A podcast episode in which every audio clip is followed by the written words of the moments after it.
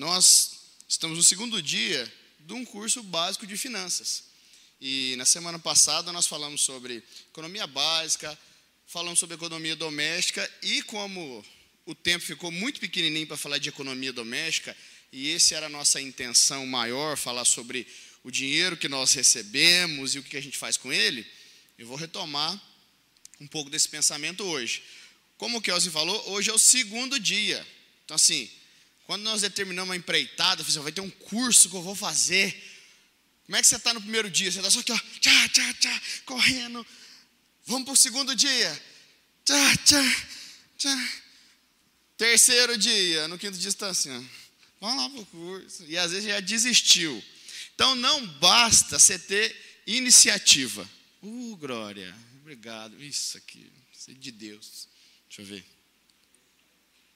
É, esse Vini não tem base, não. Então é o seguinte, é o Tony Stark da, da IPI, é o Vini. É o Tony Stark da IPI. E aí não basta, deixa eu retomar aqui, não basta você ter só iniciativa, você precisa ter acabativa. Porque nós começamos muitas coisas, mas o tempo passa, o ânimo vai esfriando e você desanima. Então, você que começou o curso, vai até o fim descobre tudo que tem para fazer e mais do que ficar só na expectativa ou como espectador assistindo, põe em prática. Então nós vamos falar um pouco hoje sobre economia, economia doméstica. Nós falamos sobre economia básica, micro e macroeconomia, os agentes econômicos, né? quem é que produz dinheiro numa economia capitalista, nós falamos lá da mão de obra, capital financeiro, numa economia em que o governo é que determina quem é o agente econômico, nós falamos sobre isso, Aí eu trouxe uns quadrinhos ali sobre equilíbrio de mercado, macroeconomia, qual que é o conceito de macroeconomia. Aí falamos um pouquinho do PIB, a gente acha que nunca vai ver esse negócio na igreja, mas tem, a gente ouviu sobre o PIB um pouquinho. O que são juros e juros compostos, fuja deles. É, como é que é a nossa inflação, quem regula. Então, assim, isso aqui é o básico do básico da economia mesmo. O que são os impostos, porque a gente precisa pagar imposto. O país que mais paga imposto no mundo não é o Brasil, diga-se de passagem, o Brasil é o 14. O primeiro está lá, ó, Dinamarca é o primeiro país, a gente acha que o Brasil é o primeiro país em cobrança de impostos, né? Não é. Tem países que cobram mais impostos, né? É, nós temos vários impostos aí, os municipais, os estaduais, os federais, e a gente tem que pagar eles. Eu trouxe o exemplo de Roboão, que foi que rachou o reino justamente por causa da cobrança de impostos e altos tributos. E aí nós entramos na economia, na economia doméstica. Entendeu? Economia doméstica, assim, o que, que nós fazemos com o nosso dinheiro, de que maneira nós, vamos, nós podemos tratar o nosso dinheiro, o dinheiro que vem na nossa mão. Porque daí para trás, tudo que eu falei, ele é o um mercado em geral. Ele está acontecendo, ele está agindo, ele é uma unidade viva que vai funcionar independente de você ou não. Você pode estar ativo no mercado de trabalho, contribuindo para o mercado e recebendo seus dividendos. Você pode estar inativo no mercado, você não produz mais, mas recebe uma aposentadoria, uma pensão. Você ainda pode estar se preparando para o mercado de trabalho, como é o caso dos estudantes ou de quem está num curso de graduação. O mercado está funcionando. Então, até aí, ele está acontecendo. Aonde? No mundo inteiro. A sociedade de mercado e a economia, elas funcionam no mundo todo. Hoje eu estou aqui, dia de domingo é tradicional em Alfenas, tem feira. O que está acontecendo lá na feira? Tem gente comprando e vendendo. Tem empresários lá, que são os feirantes, vendendo N produtos. E nós temos consumidores que estão lá fazendo a compra. Eu já trabalhei na feira. Meu avô tinha uma banca de biscoito. Aí nós subíamos no banquinho e ficava gritando: Ó, biscoito, ó, biscoito. E vendia biscoito, vendia morango. Nós trabalhamos na feira também. Então, assim, ali está acontecendo uma certa economia. Tem gente comprando e vendendo, tem gente lucrando, tem gente que foi contratado para ajudar o dono da banca. Então o mercado ele acontece independente de você.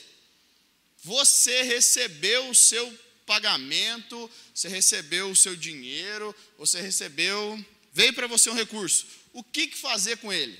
De agora em diante, nós vamos tentar responder ou pensar um pouco o que fazer com o nosso dinheiro que, que, eu faço com o dinheiro que eu recebi?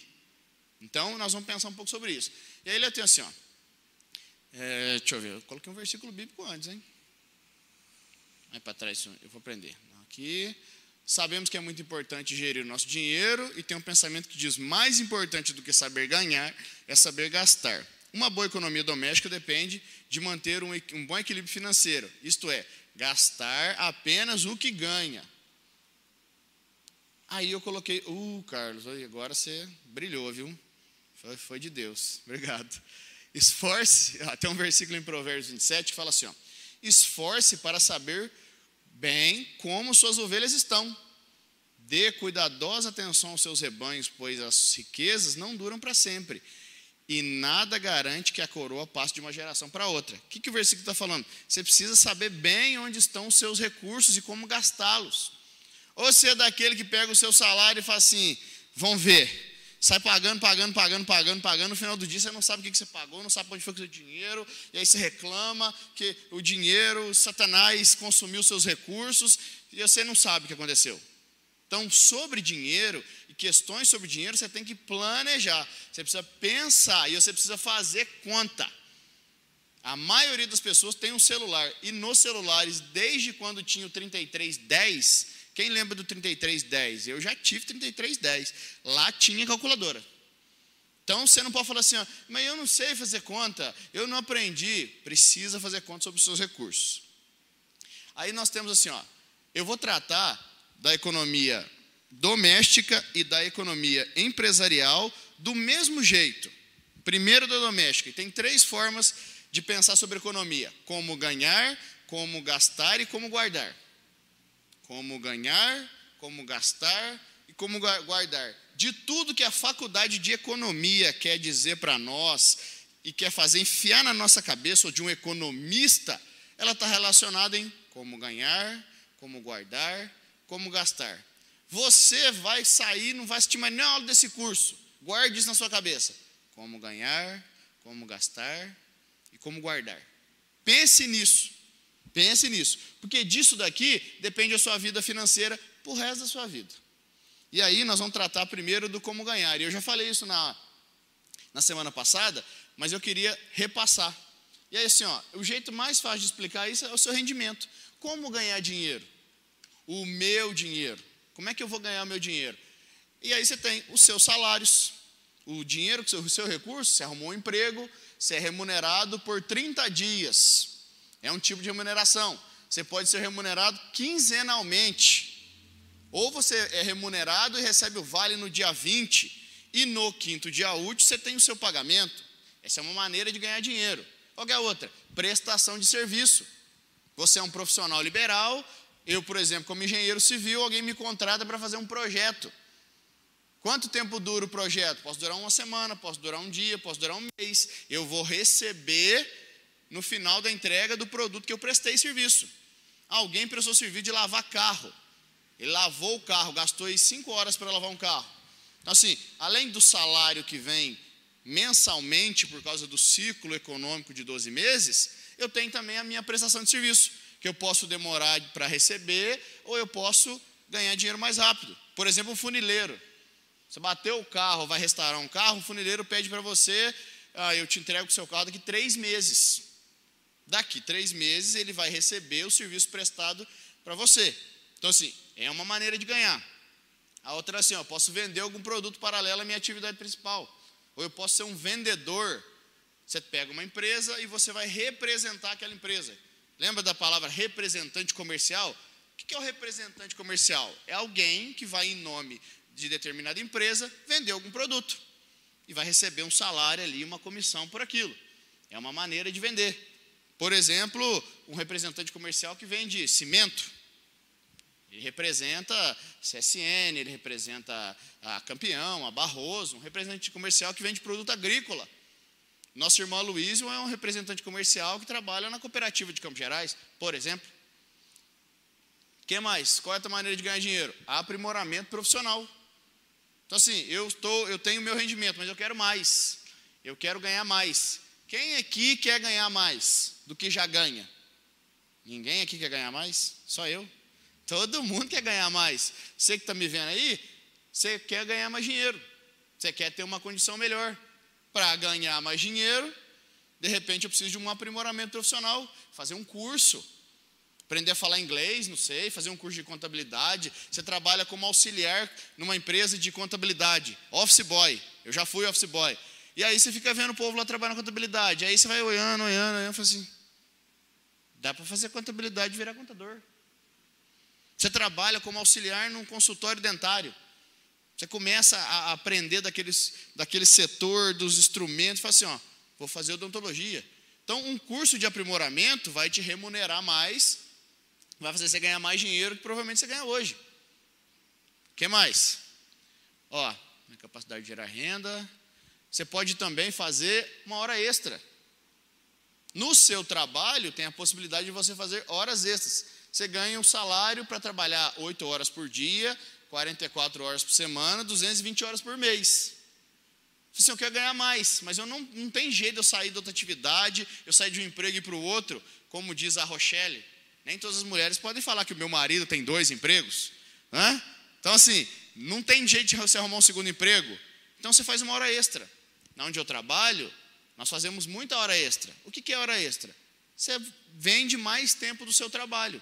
Em vez de trabalhar oito horas, trabalha nove, trabalha dez e ganha uma remuneração a mais por aquela hora. É um jeito de ganhar dinheiro. Tem uma renda que não precisa que você trabalhe em tempo real. O que, que é isso? Investimento. Eu peguei o meu dinheiro, coloquei alguma coisa e sem que eu fique lá trabalhando com ele, ele vai estar tá rendendo. Eu vou explicar isso bem e vou falar algumas formas de investimento quando nós formos falar no último dia sobre investimentos, sobre o que fazer com o dinheiro, como fazer o meu dinheiro render. Então você que está quase desistindo, aguenta firme. No quinto dia do nosso curso, nós vamos falar sobre investimentos. Como é investimento, como é que se faz e como é que se ganha. É um jeito de ganhar dinheiro. E investimentos. Como ganhar. O que mais? Tem uma maneira de pensão. Às vezes você é um pensionista. Às vezes você gere uma pensão para alguém. Então existem várias maneiras de ganhar dinheiro. O que é mais fácil? Se se coloca ou se se posiciona no mercado, em alguma profissão, em alguma atividade, e é remunerado por ela. Beleza, ganhei meu dinheiro. E agora? E aí vem como gastar. Ó. Um princípio básico é não gastar mais do que se ganha. É óbvio para você, mas não é óbvio para todo mundo. Eu preciso gastar exatamente no mínimo aquilo que eu ganho. Então eu fiz o exemplo semana passada, vou retomar o exemplo eu ganho mil reais por mês. Quanto que eu posso gastar? Quanto que eu posso gastar? Se eu fosse um louco, maluco, inconsequente da vida, quanto que eu posso gastar dos mil que eu ganho? Grita aí, gente, ajuda eu. Senão o povo vai achar que não tem ninguém aqui. Fala aí. Quanto que eu posso gastar dos mil reais? Ninguém, mil reais. Eu ganhei mil, eu gasto mil. Eu posso gastar mil e cem? Eu não posso gastar mil e cem. Não posso, por quê? Porque eu ganhei só mil. Fique atento, porque o mercado diz que você pode gastar mais. E aí tem assim, ó, é, não está ali, mas eu vou colocar daqui a pouco. Você gastou mil e cem, porque alguém falou assim, não, você é muito bom, eu, vou, eu te empresto aqui, pode comprar, mês que vem você paga. E aí, mês que vem, você ganhou mil, mas está devendo cem. Quanto dos mil que é seu? 900, você já está devendo cem. Mas aí, você falou assim: não, mas eu, eu preciso comprar um negócio ali, porque eu preciso, que eu preciso, que eu preciso. Aí você gastou mais 1.100 no outro mês. Você já está devendo 200 além do seu salário. A sua dívida vai diminuindo e o seu salário que você pode usar vai. A sua dívida vai aumentando e o seu salário vai diminuindo. Então, se você não fizer nada direito, pelo menos gaste só o que você ganha. É um princípio básico. Uma coisa importante: nós precisamos separar o desejo da necessidade. Aí eu coloquei ali, ó. Separe o desejo da necessidade. Primeiro satisfaça as minhas, primeiro eu satisfaço as minhas necessidades, depois os meus desejos. Quer dizer o quê? Eu, eu, eu compro e eu gasto meu dinheiro primeiramente com aquilo que é básico. Básico para eu continuar na manutenção da minha vida. Depois eu vou para os meus desejos. Eu coloquei lá Provérbios 14, 1, que é muito conhecido, e está lá a mulher. Mas foi para eu lembrar: a mulher sábia edifica sua casa, mas o tolo com as suas. Mas a tola, ali está tolo, mas é a tola. Com as suas próprias mãos derruba. Eu coloquei a mulher, mas não é só a mulher. A mulher, nós temos várias configurações de família e várias configurações de ganho. Por exemplo, existe a família que o homem trabalha e a mulher fica em casa e cuida dos filhos. Existe família assim? Existe. Hoje em dia, com a mulher trabalhando e tudo, ainda tem famílias assim? Tem. O que, que acontece? O homem traz o dinheiro. E juntos, a mulher gasta a maior parte, ela vai no mercado, ela vai na padaria, ela compra roupa para os filhos, ela paga as contas. Esse é um modelo. Existe um modelo em que o homem e a mulher trabalham. E aí eles dividem as contas. Existe um modelo em que só a mulher trabalha. E que o homem cuida da casa. Tem modelo assim? Tem modelo assim. O homem é que vai gastar. O homem é que sabe de onde é que vem. Existe um modelo em que o filho cuida da casa. Os pais não têm condição de trabalho, ficaram desempregados e o filho trabalha. É ele que sustenta a casa. Já vi modelos assim. Já trabalhei e trabalho com gente assim.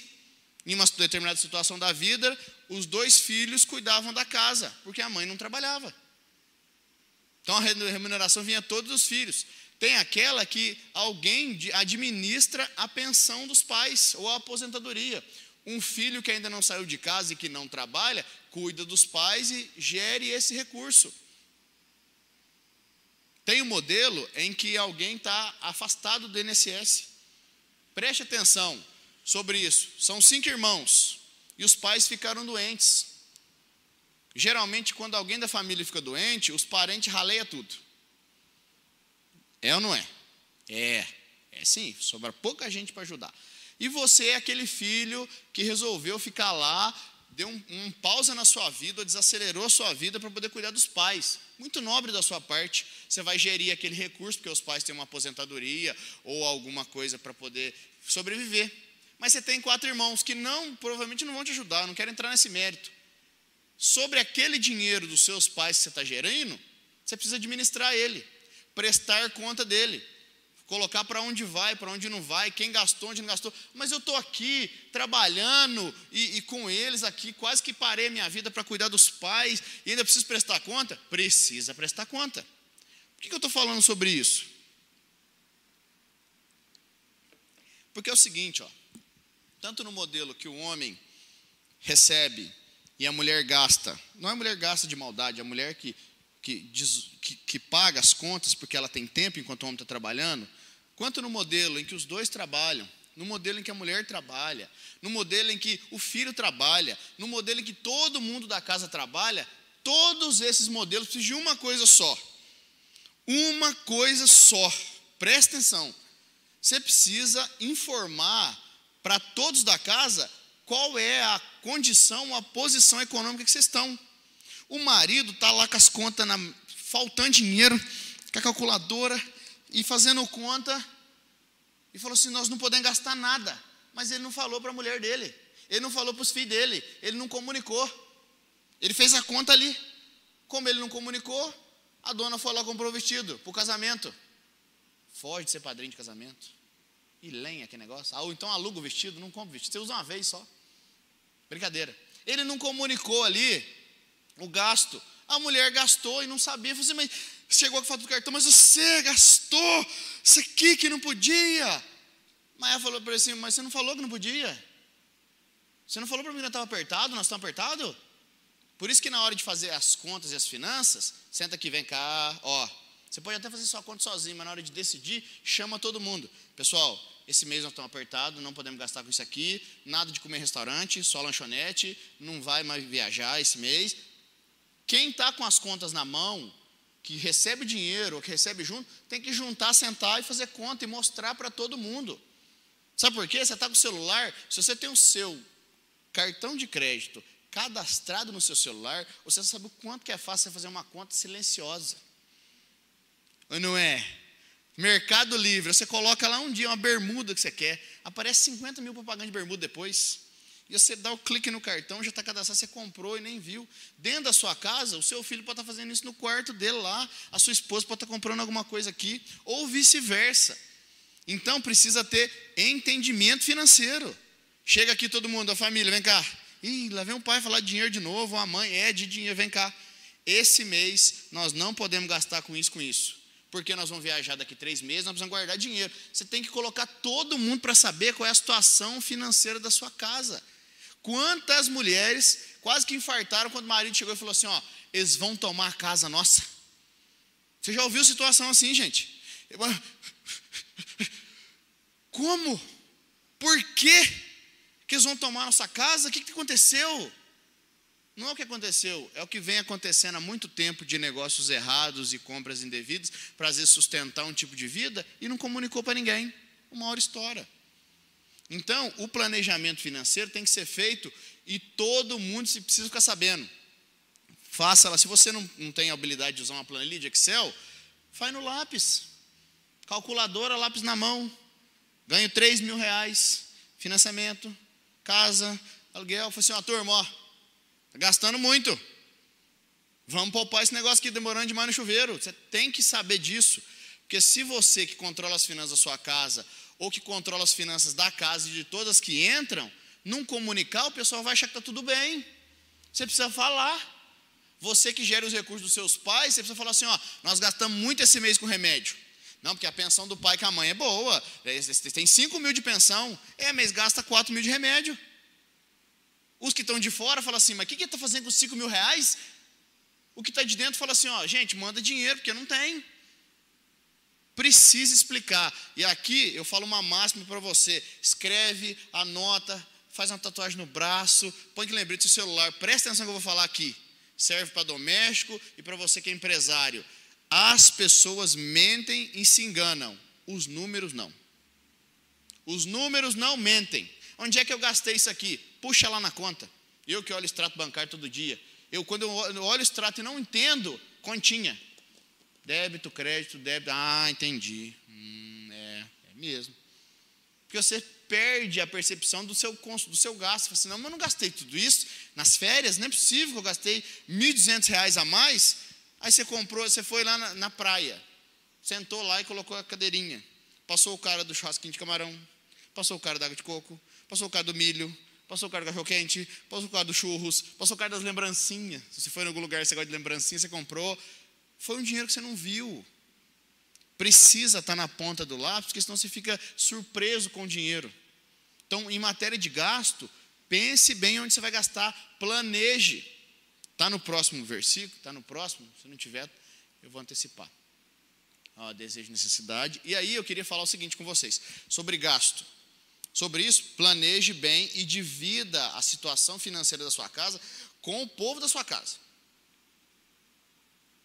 Mais uma coisa, última coisa que é importante, eu não posso me estender muito, porque tem muita coisa para falar. Você que recebe um rendimento e ajuda outra pessoa que também tem rendimento, aquela pessoa fala assim: esse mês me ajuda, você ajuda um filho que está fora, que viajou, você ajuda alguém, essa pessoa está sugando você. Presta atenção se você está ajudando mesmo ou se você está sustentando um vício de consumo da outra pessoa. E aí você está afundando as suas finanças para salvar as da outra pessoa. Quem já andou de avião? Esses dias eu andei de avião pela primeira vez. Aí lá o, o, o aeromoço, porque era um aeromoço mesmo, Falou assim, gente, na hora que as máscaras, se acontecer alguma coisa, as máscaras vão cair. Aí ele fez assim: você coloca primeiro em você, depois você põe na outra pessoa. Por quê? Primeiro você salva você, depois você salva o outro. Em finanças, primeiro salva você. Se você estiver bem financeiramente, você ajuda a pessoa. Porque senão, nem eu sei nem ela. Pelo amor de Deus, não empreste cheque para seus amigos. Você perde o cheque e o amigo. Não empresta. E assim, a pessoa que te pediu emprestado, ela acha que vai pagar. E ela te conta uma história e te convence, não é nem maldade dela às vezes. E você empresta e fala assim, nossa, fica comovido, então dá o dinheiro. Mas toma cuidado com isso, senão você perde o cheque, perde um amigo, fica ruim. Dinheiro é coisa séria. É difícil ganhar, mas para você gastar, ó. Antigamente eu já fui na feira com meu pai com cinco reais. E nós fazia a feira com cinco reais. Vai lá na feira com cinco reais. Você não traz nada não traz nada. Isso você, dependendo do que for, você ainda não compra. Você vem vazio. Vamos comprar tomate. Então tem que prestar atenção sobre isso. Uma coisa importante que eu queria falar é assim: ó, você separar desejo de necessidade. E aí, olha só, quem já viu essa pirâmide aí? Olha que bacana. Já viu essa pirâmide? Já ficou sabendo dela? Olha lá, ela chama, eu vou mostrar e vou ler. ela é a pirâmide das necessidades de Maslow.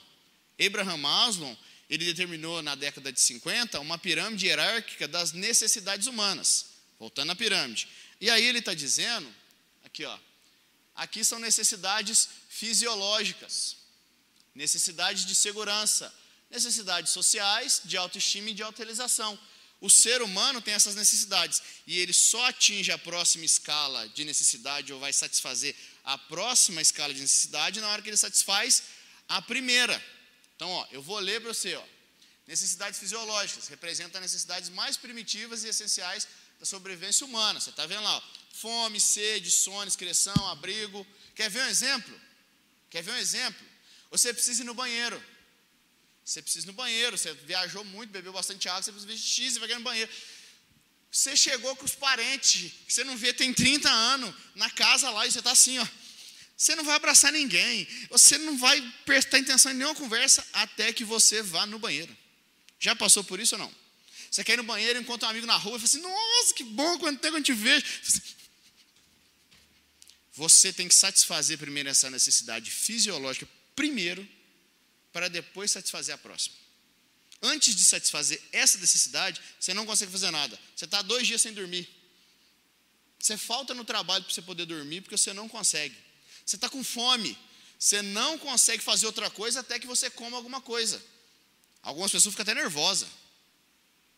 Dependendo das mulheres que ficam sem comer ou dos homens, enquanto ela não comer, não faz mais nada. Necessidade básica. Depois que você atingiu ou satisfez a primeira necessidade, você vai satisfazer a segunda, necessidade de segurança. Representa proteção e inclui roupa, saúde, casa, seguros, estabilidade de emprego e controle. Segunda necessidade, satisfez a primeira de fisiológica, a segunda necessidade, vou para a segunda, eu preciso do emprego, eu preciso vestir, eu preciso de cuidar da minha saúde. Terceira necessidade, oh, necessidade social, representa pela busca de afetividade e pelo convívio e participação, troca de amor, carinho, amizade, aceitação. Então, assim, ó, eu estou alimentado, eu tenho um lugar para morar, estou seguro, agora eu preciso de um companheiro ou uma companheira. Preciso de amizade, preciso de vínculos, de relacionamentos. Você não pensa em amizade, amor, carinho, aceitação, se você estiver com fome. Então, assim, para cada necessidade que você atende, você vai subindo na escala. O que mais? Necessidade. Ó, eu estou achando que para baixo é Necessidade de alta. Ah. Necessidade de autoestima. Ó, a quarta necessidade, a necessidade de aprovação social, respeito, estima, status, consideração, além de mover autoconfiança e independência. Essas necessidades sociais de autoestima é onde o pessoal de marketing vai trabalhar. Para você se realizar propaganda de cerveja, de carro, de roupa, ele vai trabalhar nessa necessidade sua social ali de estar com muita gente, de ser visto, de ter um aparelho legal, de andar num carro bacana, necessidades de aceitação social. O pessoal de marketing bate firme nessas necessidades porque sabe que o ser humano precisa disso. E alguém que já satisfez as primeiras, ele está naquele nível de necessidade que ele precisa de autoestima, autorização, companhia, e às vezes ser aceito por alguém. Então, assim, o marketing gira trabalhando em, em função de fazer você consumir quando você está nessa necessidade. E a última, finalmente, é a necessidade uh, de autorização, que é o topo da pirâmide. Representa a busca do ser humano por autoconhecimento, desenvolvimento e crescimento interior. Por exemplo, aqueles cara bacana, só para você entender, o cara que ganhou dinheiro, assim, todo o dinheiro do universo, Bill Gates, tem dinheiro, ele já fez tudo na vida, ele não precisa de de trabalhar e tem muita grana, ele vai para autorrealização. Ele vai trabalhar num projeto social, ele vai ajudar a criança que passa fome na África. Eu quero me autorrealizar fazendo alguma coisa, alguma coisa para alguém, alguma coisa para minha família. Então, assim, ó, eu vou voltar lá na pirâmide para você poder ver. Ó. Necessidades, para cada uma que você atende, você vai subindo na escala das necessidades até atingir e não vai conseguir nunca ir para a primeira ou para o topo da pirâmide até que todas as de baixo estejam satisfeitas. Isso é necessidade. Eu criei uma frase bem pequenininha para o restante aqui, ó. Os desejos são carências por satisfações específicas. Então, eu, com o meu dinheiro, primeiro eu preciso atender as necessidades minhas, da minha família, das pessoas que estão à volta. Depois eu vou atingir os nossos desejos. Sobrou dinheiro para atender o desejo? Não sobrou, não atendo o desejo. Falei na semana passada, isso é uma reportagem que a capacidade do brasileiro de renda elevou. O brasileiro preferiu gastar com supérfluo, continuar indo em barzinho, comendo em restaurante, fazendo viagem, do que descer na escala social e viver com o básico. Isso é uma questão cultural. E essa decisão, quem toma é você. Você precisa pagar a conta de luz e de água, que deu 200 reais, e alguém te chama assim: ó, vamos jantar hoje, na sexta-feira, com os amigos? Você não pode ir. Aí você faz, ali você toma, toma uma decisão. Eu gasto dinheiro com aquilo que é importante, eu vou lá no, no, no restaurante com os meus amigos, o que, que eu faço? Se você decidir com o que é importante, você fala assim: ó, não posso, hoje não posso. Mas se você falar assim, não, vamos, vamos embora. O que vai acontecer com a sua conta de água e luz? Atraso.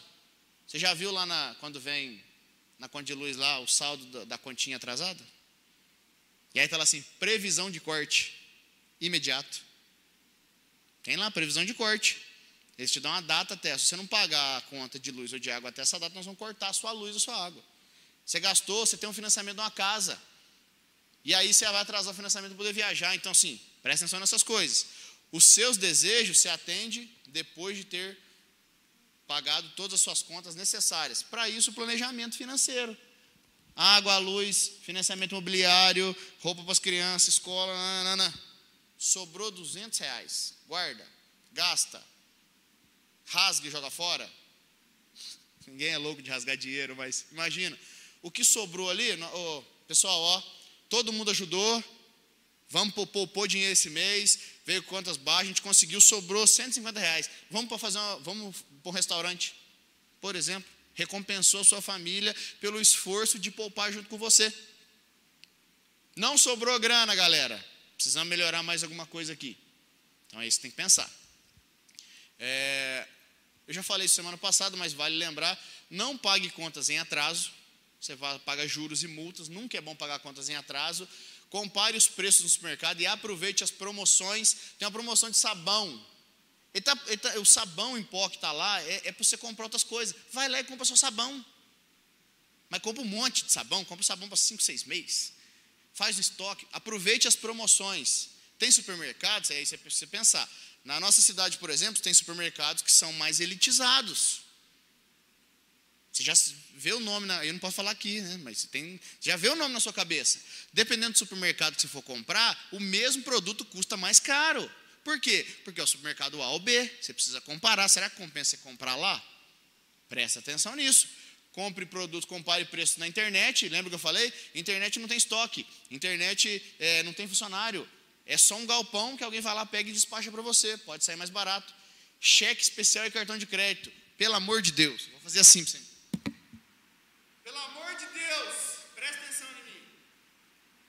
Você que está dormindo aqui ou em casa.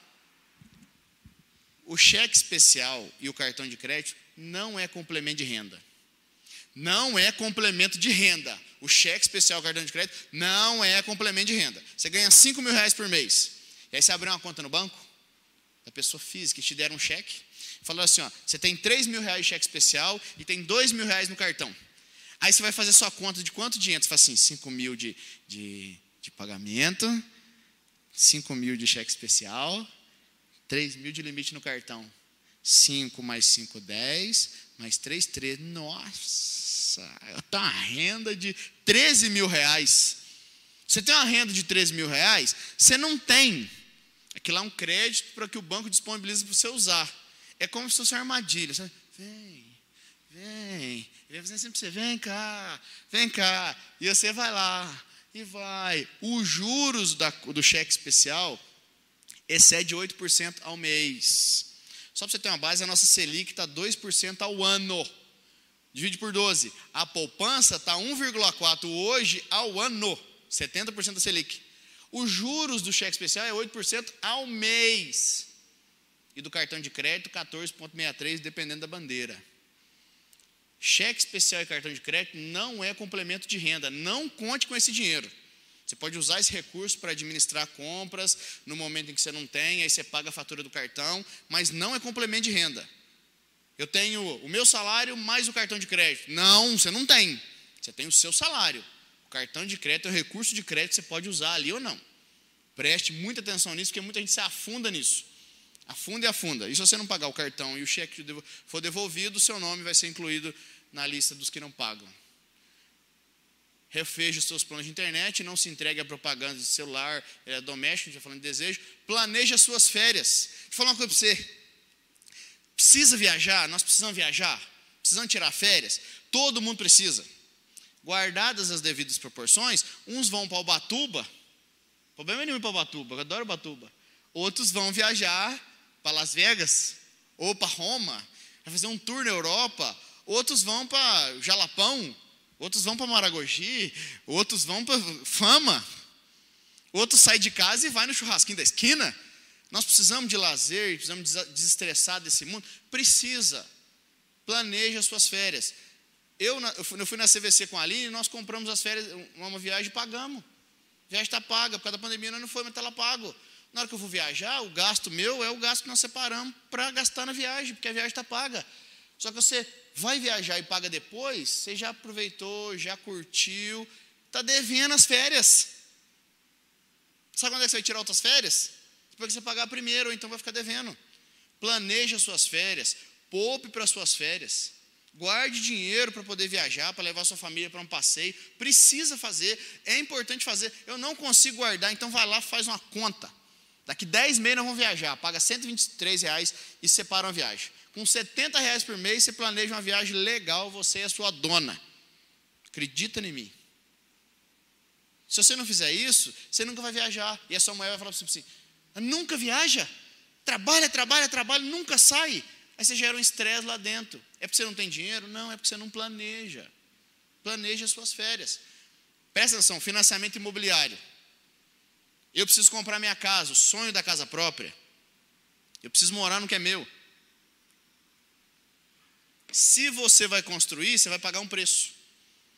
Se você vai comprar pronto, você vai pagar outro preço pela mesma casa. Por quê? Eu financiei para construir e eu vou arrumar os pedreiros. Eu pago os pedreiros e eu compro, eu vou lá na casa de material, eu cuido da minha obra. Um preço. Eu contratei um empreiteiro. Alguém que vai administrar para mim, vai comprar tudo no meu nome, vai administrar para mim. Outro preço. Eu comprei pronto, outro preço. Por quê? Toda vez que eu deixo de fazer um trabalho essencial ali, que alguém vai fazer para mim, essa pessoa vai me cobrar. Um corretor de imóveis vendeu uma casa pronta. Aquela casa ficou caro, por quê? Porque o corretor de imóveis ele tem uma porcentagem. Qual que é a corretagem hoje? 5%. Corretagem do imóvel. Ele foi lá, ele escolheu vários imóveis, ele andou pela cidade, eu queria uma casa assim, assim, assim. Ele saiu correndo atrás falou assim: ó, eu tenho vários imóveis aqui à sua disposição. Foi lá, deu trabalho. Às vezes, uma casa que você compraria por 160, se é que tivesse casa de 160, hoje em dia que tudo subiu. Provavelmente, se você construir, sairia por 140, 130. Ah, encontrei um empreiteiro, saiu por 150. Depende do quanto você quer gastar do seu tempo. Se você não for lá comprar e fazer tudo, alguém fazer para você, ele vai cobrar. Nem relógio de trabalho de graça. Então, assim, vou fazer um financiamento imobiliário. Eu vou construir, eu vou comprar pronto. O que, que eu vou fazer? É uma decisão a se tomar. Eu tenho tempo. Eu tenho tempo. Ah, então contrate e sai correndo nas casas de materiais de construção fazendo orçamento. Eu não tenho tempo nenhum. Eu não tenho tempo. Eu, Magno, não tenho tempo. Apesar de estar envolvido na construção civil. Eu não tenho tempo de ficar indo lá. Compra pronto, Põe alguém para administrar, pense sobre isso. Financiamento imobiliário. E às vezes o seu financiamento imobiliário você paga quase o mesmo valor do seu aluguel. Compensa. Tem que pensar sobre isso. Minha casa, minha vida, tá aí. E entre outros. Comprar um carro, meu carro. Eu tenho um carro, nós precisamos de carro? Precisamos de carro, nós precisamos de carro. Eu vou comprar novo? Eu vou comprar seminovo? Cuidado. Eu vou comprar seminovo, porque o novo desvaloriza. E alguém pensa assim: o novo zero ele desvaloriza, ele saiu da loja, ele vale menos. É verdade? É verdade. Mas ele vai ficar, passar cinco anos sem gastar com peça. Então tem um benefício e tem um prejuízo. Eu vou comprar um seminovo. Fui lá no estacionamento, comprei um seminovo. Cuidado com o seminovo. Não, é 2019. Um carro 2019 é um carro novo, seminovo? É. Ele tá bom? Depende. Você vai comprar um carro no estacionamento 2019. Ele foi de uma senhora que ia do trabalho para casa e trocou logo depois. Andou 20 mil quilômetros, 30 mil quilômetros. Bom negócio. Ele era de uma empresa que fazia representação. 10 nego dirigia aquele carro, tinha 50 vendedores, andava 200 mil, você vai comprar o carro 2019, tem 200 mil quilômetros. Mas é 2019, mas já andou 200 mil. Compensa. Você tem que fazer essa avaliação. Você vai gastar com peça, você vai gastar com, com manutenção. Eu vou fazer um financiamento de carro ou eu guardo dinheiro? Será que eu compro meu carro e eu vou trocando devagarzinho? Tem que pensar sobre isso, que a gente entra nas parcelas, fala assim, não, 800 por mês eu consigo pagar. Dentro do 800 por mês tem um juro altíssimo, taxa de aprovação de crédito e uma coisa toda inteira ali. Tem que fazer conta. Eu tenho preguiça de fazer conta, então chama alguém fazer conta para você. Mas pensa sobre trocar o seu carro, que às vezes você, você perde o carro que você tinha, porque você não dá conta de pagar. Aí você não fica nem com o velho e nem com o novo. Então vou comprar carro? Pensa sobre isso. É, faço uma, uma reserva financeira muito importante. É a última coisa que eu vou falar sobre finanças domésticas. Uma reserva vai te amparar no momento de um gasto inesperado. Precisa fazer reserva. Quanto que é a minha reserva? O essencial é que você tivesse uma reserva em dinheiro do valor da sua despesa. Magno, eu não consigo guardar dinheiro. Lembra que nós falamos sobre isso? Eu não consigo guardar dinheiro. Primeiro você guarda, depois você vive com o resto. Guarda lá 150 reais, tira do seu pagamento. E o que sobrar, você paga as contas e vive. E aí você vai se constituindo, porque se vier um problema, uma pandemia, ninguém esperava. Eu tenho dinheiro guardado em reserva, e nós vamos falar sobre esse investimento. Antes de investir, você tem que ter essa reserva. Eu tenho uma reserva de seis meses. A minha, a minha casa para funcionar custa R$ 2.500, por exemplo, não é a minha, não.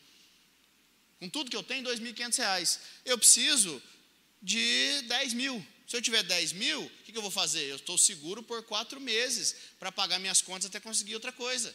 Lembra daquela história? Quanto de dinheiro você, pode guardar até o dia da sua morte? Entendeu? Um amigo meu falou assim: Magno, eu tenho dinheiro para poder viver até o dia que eu morrer. E, nossa, que sensacional! E jovens, né? É. E, e, e, e quanto dinheiro você tem? Não, o dinheiro, aí ele não falou quanto dinheiro tinha, mas ele falou assim: ó, o dinheiro que eu tenho é até para o dia que eu morrer. Mas eu tenho que morrer amanhã. Entendeu? Então, assim, eu tenho que morrer amanhã, eu não tenho muito dinheiro. Então, assim, quanto de dinheiro? E aí é abastança com C cedilha.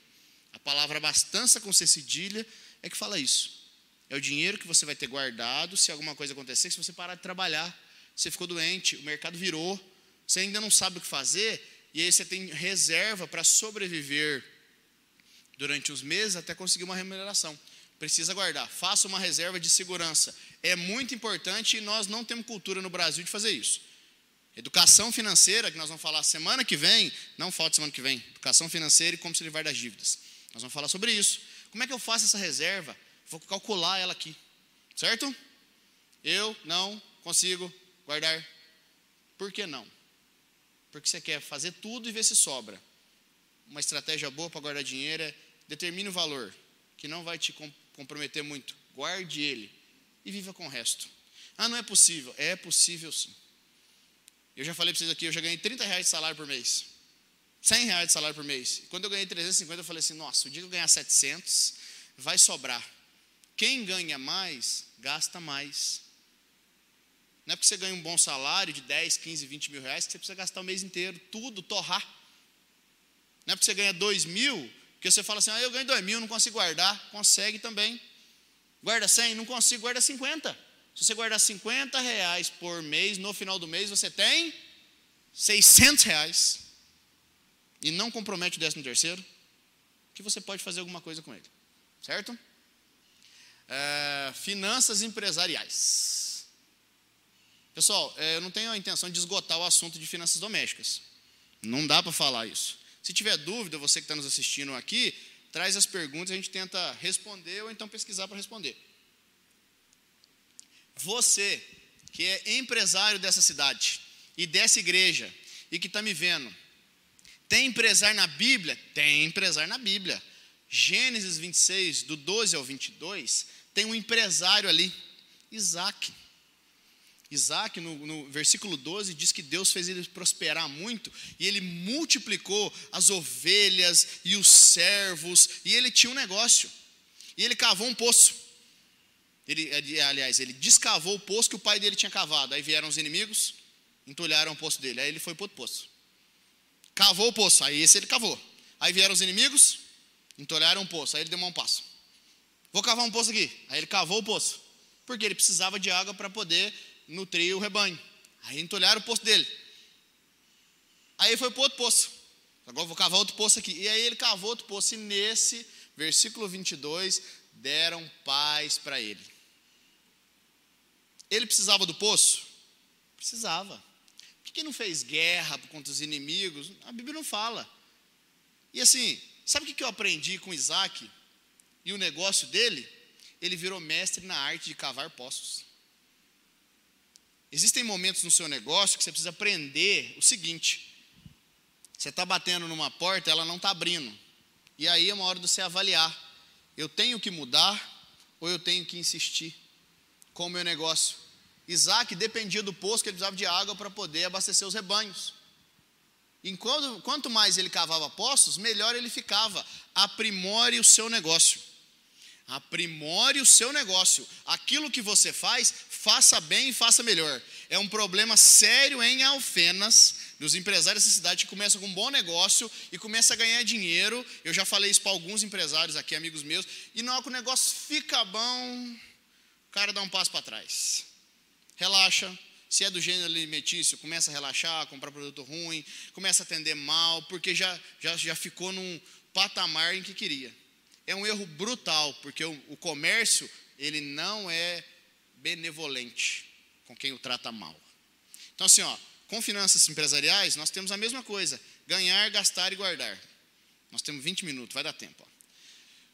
Como ganhar nas finanças empresariais? Os ganhos são relacionados aos lucros da empresa, seja pela compra e venda ou por recebimento de serviços prestados, aluguéis de espaços, como galpões e casas comerciais, pela atividade agrícola, pecuária e muitas outras formas e das mais variados, dos mais variados negócios. Então, no ramo empresarial, como é que nós ganhamos? O lucro, o lucro da operação é que me garante o dinheiro que eu ganho. Onde é que é o dinheiro que eu ganho? É do lucro. Eu tinha alguma coisa que custava mil e eu vendi por mil e quinhentos. Quanto que é meu?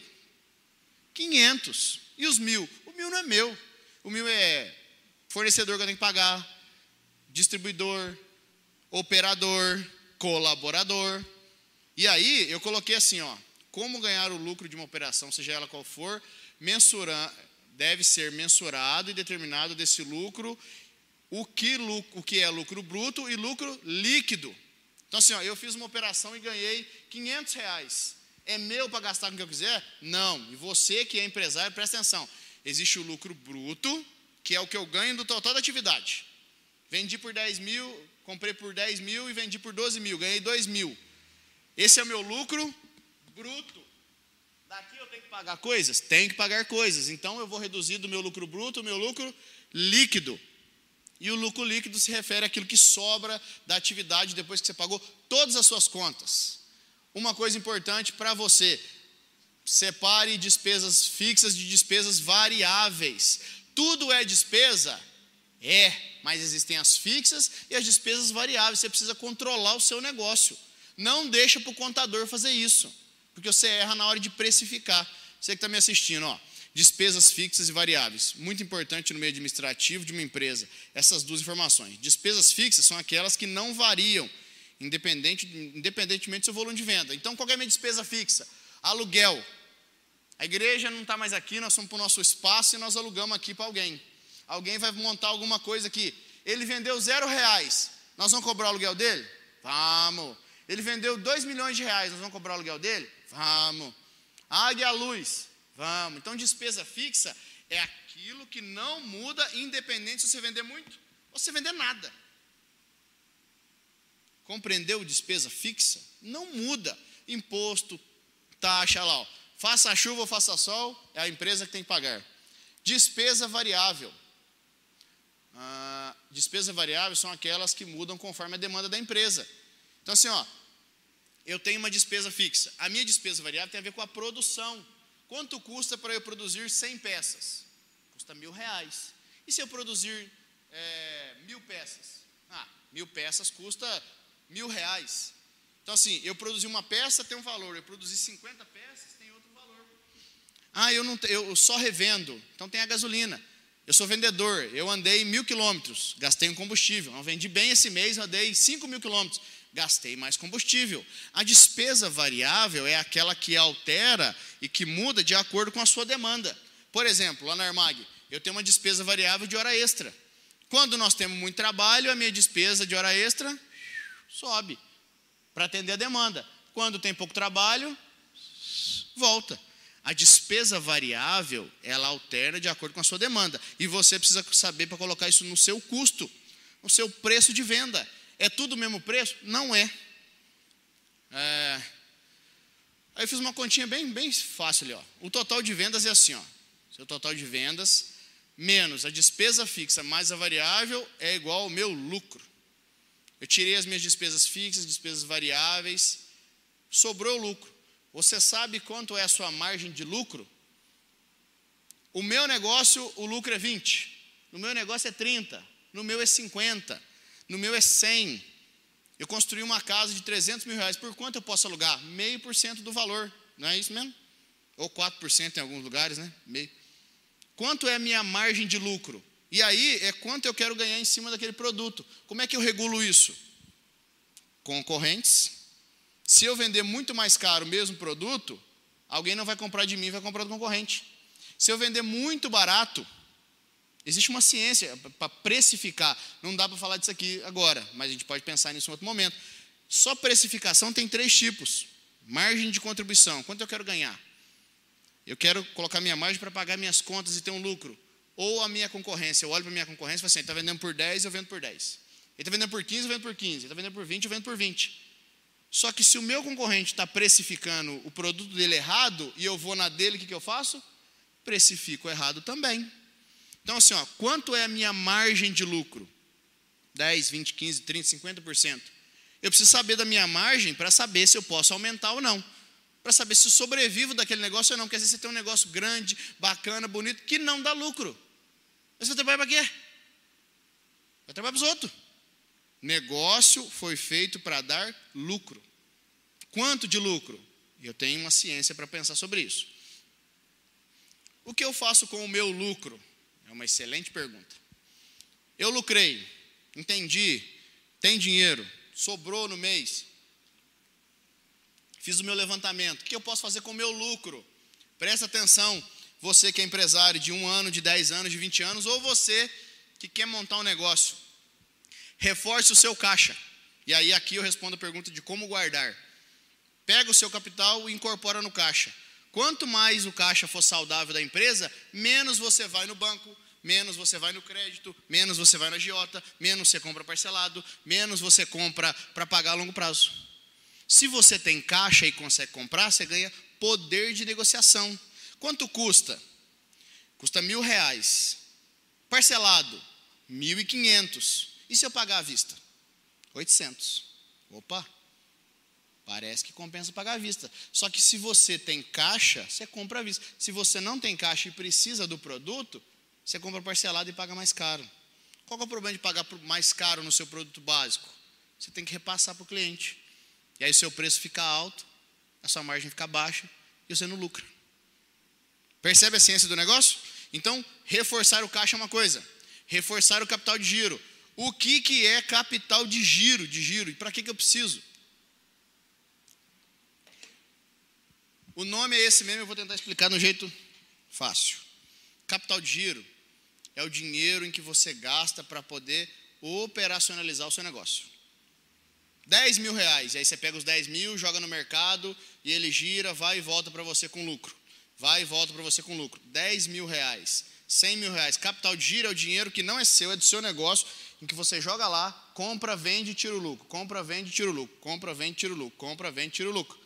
Capital de giro. Precisa de capital de giro para compra de insumos, para manutenção da sua, do, da sua operação. Você precisa de um capital de giro. Reforce o seu capital de giro. Coloque um capital de giro de emergência. Então, tá lá, como guardar. Criar um capital de emergência para períodos de sazonalidade. Coloquei grandão.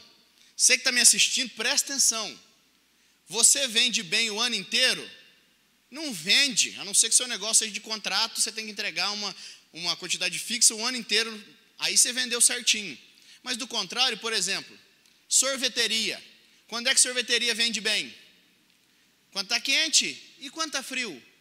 Sazonalidade. Eu tenho uma loja que vende roupa de inverno. Quando é que eu vou vender? Quando é inverno. E no verão? Sazonalidade. Construção civil, material de construção você compra bem, ali perto de março até outubro. Final do ano, o pessoal às vezes compra acabamento e quer gastar com outras coisas. Sazonalidade. Quando você vai tirar férias, o pessoal fala assim: ó, é na temporada ou fora da temporada? Sazonalidade no negócio do turismo. O mercado faz assim, ó. Não é só no período do ano, não, é no período do mês vai no supermercado depois do quinto dia útil, o que, vai estar acontecendo? Lotar de gente. Por quê? O pessoal recebeu. No dia 20 também. O pessoal vai cortar cabelo, vai pagar as contas, vai comprar roupa. Vai no supermercado dia 30, a meia dúzia de gato pingado. Por quê? Faltou dinheiro, sazonalidade no mês. Existe um momento muito bom que nós estamos vendo para o mercado imobiliário. Muita gente comprando, vendendo, loteamento abrindo, tem coisa boa no mercado imobiliário. Mas tem época que o mercado imobiliário está ruim. Sazonalidade. Eu preciso estar preparado para sazonalidade. Eu, Magno, trabalho sete meses para poder sobreviver os outros cinco que são ruins. Já tem esses dados aí desde quando a Armag abriu, quando 2017. Tem 20 anos de dado quase, de que eu sei que a sazonalidade faz assim comigo. Se você sabe o período em que você vende menos, você se prepara para ele. Como é que você se prepara para o período em que você recebe menos? Guardando dinheiro fazendo reserva de caixa, não comprometendo o seu, o seu fluxo, não comprometendo a sua renda naquele período, não fazendo investimento. Na época da sazonalidade, é hora de fazer investimento? Não é. Determine qual é a sazonalidade do seu negócio e invista e gaste enquanto está alto. Quando está baixo, você fica esperando. Espera o negócio melhorar. Aí você volta a gastar. A reserva serve para sustentar isso aí. Porque se você tiver, não tiver dinheiro na sazonalidade, para onde você vai? você vai para o banco. E o banco quer te emprestar dinheiro. O banco quer te emprestar. Você tem uma empresa boa, você tem colaboradores. O banco te empresta. Qual é o problema? Você vai pagar juros. O juros te compra a perna e isso pode virar, se você não tiver um bom controle desse capital que não é seu, você pode se enrolar todo. Então presta atenção na sazonalidade. Reinvestimento no seu negócio antes de investir em outros negócios. Vou falar disso no último dia, mas vou falar agora. Sobrou dinheiro, aonde eu invisto? primeiro no meu negócio. O meu negócio é minha atividade principal, ele me dá lucro, é nele que eu tenho que investir primeiro. Compra uma máquina, troca o carro para um carro mais novo, investe em, em tecnologia, em informação, em informação de pessoas. É aqui eu coloquei. Ó. Investir em tecnologia para minha empresa, investir em pessoas, e aí eu estou no como gastar, investir no local próprio. Sobrou dinheiro. Sobrou dinheiro. Onde é que eu. Opa, Sobrou dinheiro, o que, que eu faço? Invisto primeiro no meu negócio. Sobrou aqui 10 mil reais, eu vou entrar num negócio que eu não conheço. Errado. Fortalece primeiro o principal, depois que você venceu aquelas etapas ali, você vai se aventurar. O que acontece com muito empresário desavisado e gente que ganhou dinheiro e não investe no negócio é assim, ó.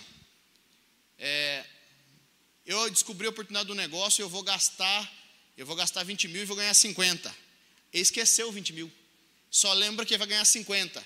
Não, eu vou ganhar 50, eu vou ganhar 50. Em um negócio, presta atenção, não é o que você pode ganhar. Em um negócio é o que você pode perder. Se o negócio der errado, eu posso perder 20 mil reais? Posso perder, investe. Se o negócio der errado, eu posso perder 20 mil reais? Não, eu me comprometo, comprometo caixa da minha empresa, então não faça. O negócio não é para você. Mas é bom, é garantido. Para com isso aí. Não existe nada garantido. O negócio pode virar, o mercado, ele varia e ele mexe durante muito tempo, ele te joga lá para baixo, joga para cima, já fez rei virar plebeu, já fez plebeu virar rei, cair de novo, o mercado não perdoa. Se você errou e colocou um capital importante na sua empresa em um negócio e ele deu errado, você perdeu a sua empresa. sacrificou o principal em detrimento de alguma outra coisa e não ganhou nada. Então presta atenção, no negócio, quanto eu posso perder? X, entra no negócio. Não, não posso perder isso aqui não. Não entra no negócio. Negócio aparece todo dia. Certo? Isso como gastar. Eu separei aqui, faltam uns minutinhos.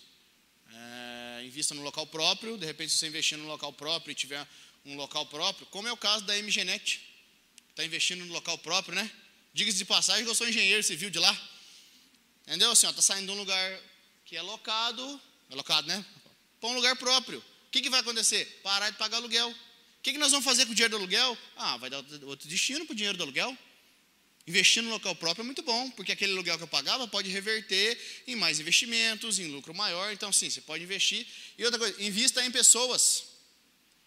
Só falar um rapidinho disso aqui, porque foi tema de discussão no nosso curso de especialização em gestão. Eu invisto em pessoas. Uma vez a cada três meses eu faço um treinamento, um nivelamento com o meu pessoal. Às vezes eu mando para algum lugar para poder visitar alguma empresa, fazer algum curso. E o meu colaborador, depois de investir, depois de ficar bom, ele vai embora.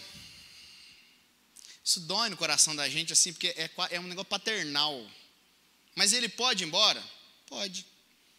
Então não vou investir. Não vou investir no capacitação dele. Não invista. Fica você essa tralha aí junto, que não sabe fazer nada. Nós precisamos, na nossa empresa, investir em pessoas.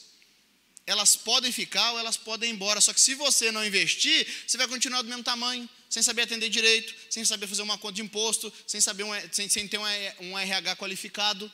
Precisa investir. Faça um contrato. E uma modalidade boa é essa. Eu gostaria que você fizesse um curso para aprimorar o seu setor. E eu quero que você assine um contrato de seis meses dentro da empresa. Depois disso, você está livre. Você continua ou não. Oh, legal, não, eu aceito. Não, não quero. Você já começa a perceber as intenções. Mas se você não investir em pessoas, em capacitação de pessoal, e assim, pelo amor de Deus, não é só motivação, não. Que a gente pensa que investir em pessoa é motivacional. Chega um povo lá para mim assim, Magno, gente bacana, viu? Bonito, linhado. Como é que está a motivação do seu pessoal? Assim, por quê? Não, porque eu posso dar um curso motivacional que mais você pode dar? Não, motivação mesmo, o pessoal vindo. Não, não, entendi, mas o que mais?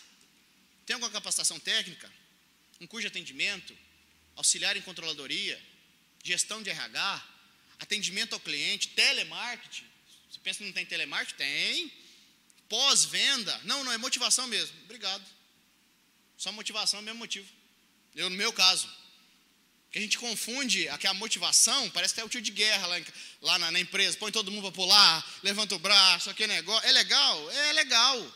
Mas não é só aquilo. Precisa fazer uma capacitação específica. Há duas semanas eu fiz capacitação com o meu pessoal. Ah, projeto aí. Está vendo isso aqui no projeto? Aquilo ali, esse item, o beabá. Invista em capacitação. Para finalizar, que tem cinco minutos, o tempo deu certinho. Finanças empresariais coisas que todo empresário precisa saber. Você que tem a sua empresa e é uma pequena empresa, é uma grande empresa, você precisa saber disso. E se não sabe, está na hora de saber. DRE, quem já ouviu falar disso aí? Você que está aí em casa, DRE. Demonstrativo do resultado do exercício. É na DRE que o seu contador geralmente faz que você vai ver se tem lucro e prejuízo. Todas as suas entradas, é um relatório todas as suas saídas e no final, saldo positivo ou negativo de um determinado período. Um mês, um trimestre, um semestre, um ano. A minha DRE sou eu que faço, não é o meu contador. Por quê? Porque tem coisas no meu negócio que meu contador não tem acesso ainda. Tem acesso a muita coisa, mas tem particularidades. Eu comprei um tapete, o cara me dá nota com o nome da armário. Eu faço a minha DRE. Você precisa saber se o seu negócio dá lucro ou prejuízo. Quanto que você ganha? 90% dos empresários de Alfenas não sabem quanto ganham. Estão ali no, no, bolo do giro. Não, vamos lá, compra, vende. Não sabe.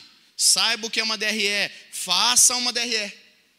Você, ou então manda alguém fazer e confere. Quanto você ganha? Se alguém quiser chegar na sua empresa e falar assim: ó, eu quero comprar isso aí. Quero comprar a sua empresa. Quanto que é a vale? Quanto que é a ganha? Você não sabe. Às vezes perdeu a oportunidade de fazer um bom negócio. Qual é o seu PI?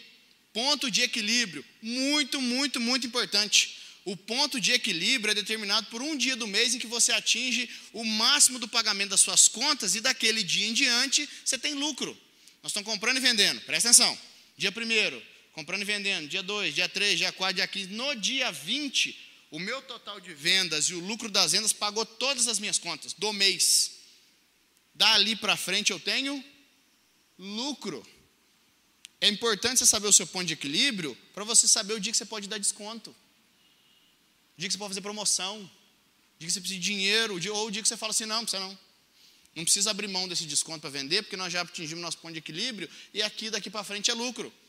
Geralmente dia 15, dia 20, dia 22, quanto mais próximo do final do mês for o seu ponto de equilíbrio, maior é a chance de você estar tendo prejuízo na sua empresa. Seu ponto de equilíbrio é no dia 15, do dia 15 em diante, tudo que você negociar é lucro, porque o para trás você já pagou as contas. Você precisa saber. Nós estamos chegando perto do dia 25 e ainda não, não chegou no ponto de equilíbrio ainda. Promoção. Vende aí na promoção, fecha aquele negócio que o cara está amarrando por causa de 50 centavos, para eu poder conseguir pagar minhas contas, senão provavelmente tem prejuízo. No dia 10 eu atingi o meu ponto de equilíbrio, tem 20 dias para lucrar. 20 dias não, porque nós temos 20 a 22 dias úteis de venda, dependendo do seu negócio, que isso é de segunda a sexta. Vendi no dia 10, eu preciso colocar promoção, eu tenho 20 dias para comprar e vender, preciso sacrificar a margem? Não preciso. O ponto de equilíbrio, ele dá para o administrador o lugar certo dele colocar desconto ou não, pôr promoção ou não, vender ou não. Eu preciso saber. Não é possível calcular ponto de equilíbrio sem uma DRE decente. Eu calculo o meu todo mês, e não é o meu contador que faz para mim, eu que faço e é facinho, aprendi, não, é, não dá trabalho. Quem são os seus clientes potenciais? Quem são os seus clientes e os clientes potenciais? Quem compra de você? Você precisa saber. Quem são os seus clientes potenciais? Não compram de você. Quem são seus concorrentes? Quem que vende o mesmo produto que o seu? E o camarada vai lá na sua loja e vai assim, não, ali é mais barato. Quem são seus fornecedores? Onde você compra? E qual o seu regime de tributação? Para finalizar, eu vou mostrar isso aqui. Ó. Muito bem. Ô, ô Vini, será que você consegue ampliar essa imagem um pouquinho? Pode esconder o finanças ali, só para encerrar. Se não der, tudo bem.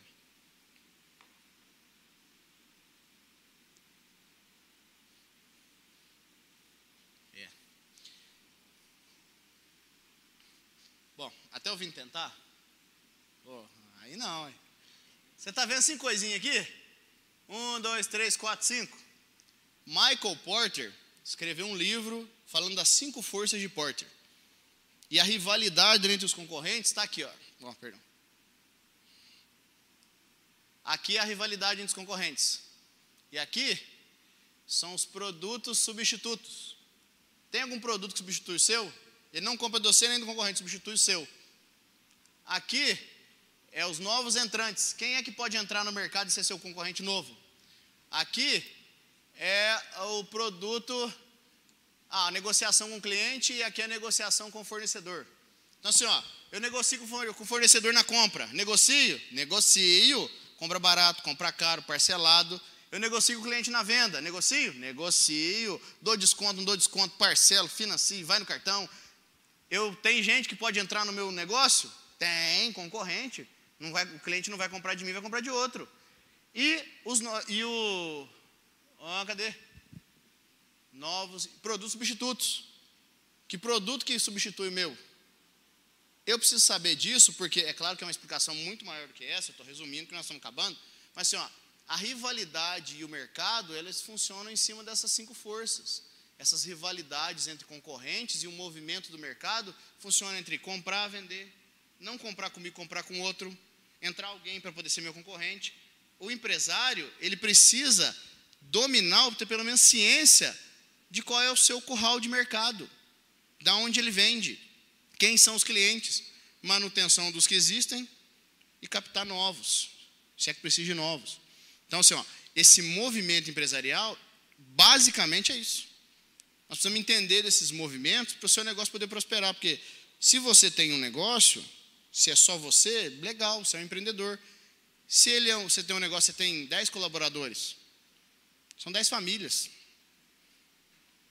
São 20 famílias, são 5 famílias. O seu negócio, ele pode dar emprego para muita gente.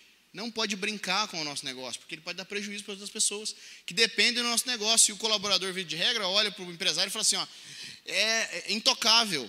Quem é empresário sabe que não é. Quem é empresário sabe que é mais na corda bamba ali você ficar. Um dia você paga, outro dia. Nós precisamos ter domínio dessas informações e saber a quantas anda o nosso negócio para saber se a gente lucra, a gente muda, se toma outra decisão. E se você demorar demais para tomar uma decisão, e aqui eu vou usar o exemplo da Kodak, que eu usei semana passada, seu negócio fecha. Filminho, coloca na câmera, cleque, cleque, cleque, de 12, de 24, de 36, câmeras digitais, câmera no celular, a Kodak não se atualizou, cadê Kodak? Quem lembra de Kodak? Cadê? Eu lembro da Kodak, mas cadê ela hoje? Você precisa estar prestando atenção no que está acontecendo no mercado, porque senão você, você se encapsula e fala assim, não, meu negócio é eterno. E o primeiro que a gente, primeiro versículo que a gente leu em Provérbios, nem o rei é eterno. Então tem que prestar atenção nisso. Amém? Aqui a gente encerra sobre finanças empresariais. É um básico do básico, tem muita coisa boa para abrir. Assunto para outros dias. Inclusive, ensinar finanças para seus filhos. Dá para a gente falar sobre isso. Na semana que vem, nós vamos falar de educação financeira e como se livrar das dívidas. Então, não falte. Vamos orar para a gente encerrar? Vamos ficar de pé para honrar uma tradição presbiteriana? Senhor, nós louvamos o teu nome e te agradecemos muito pela possibilidade de falar sobre muitas coisas, com a orientação da tua palavra, com a orientação do que o Senhor nos dá, do teu Santo Espírito. Eu clamo aqui, Senhor Deus, pelas pessoas que têm, Senhor Deus, seus rendimentos, estão comprometidos, pedindo ao Senhor uma luz de o que fazer para salvar as finanças, para salvar a empresa, para poder pagar o próximo vale, Senhor Deus. Tem misericórdia. Pai, existem empresários que lucram e não sabem onde vai o dinheiro, não sabem o que fazer, Senhor Deus não sabe o que fazer com o dinheiro. Tem pessoas que sobram, tem pessoas, tem famílias que faltam. Nesse contexto de tantas coisas acontecendo, ajuda no Senhor. Dá-nos o teu direcionamento, Pai, em nome de Jesus, para que, para a glória do Senhor, nós possamos viver uma vida financeira saudável, para não envergonharmos o teu nome, para honrarmos a tua palavra, para honrarmos o teu nome, Senhor Deus, para levar o nome do Senhor como pessoas que pagam, que compram, que vendem, que honram seus compromissos. Ajuda no Senhor, não queremos envergonhar o teu nome nas nossas finanças. Por isso, nos capacita, nos dá direção, abre portas para quem está procurando emprego, para quem quer uma renda extra, para os empresários. Abre portas, nos livra de prejuízo, Pai. Nos livra, Senhor Deus, de processos injustos, Pai. Tem misericórdia de nós. Pai, nós colocamos a nossa vida diante do Senhor e clamamos a tua graça dia após dia, porque somos carentes do Senhor. Assim nos dispensa, Senhor Deus, no dia de hoje e prepara o culto da noite, a palavra que vai ser ministrada, e os corações que vão receber a palavra, que possam vir, Senhor Deus, e ouvir e beber da tua fonte, Pai. Assim nós te agradecemos e clamamos em nome de Jesus. Amém. Amém, amém. Deus abençoe, Deus abençoe você.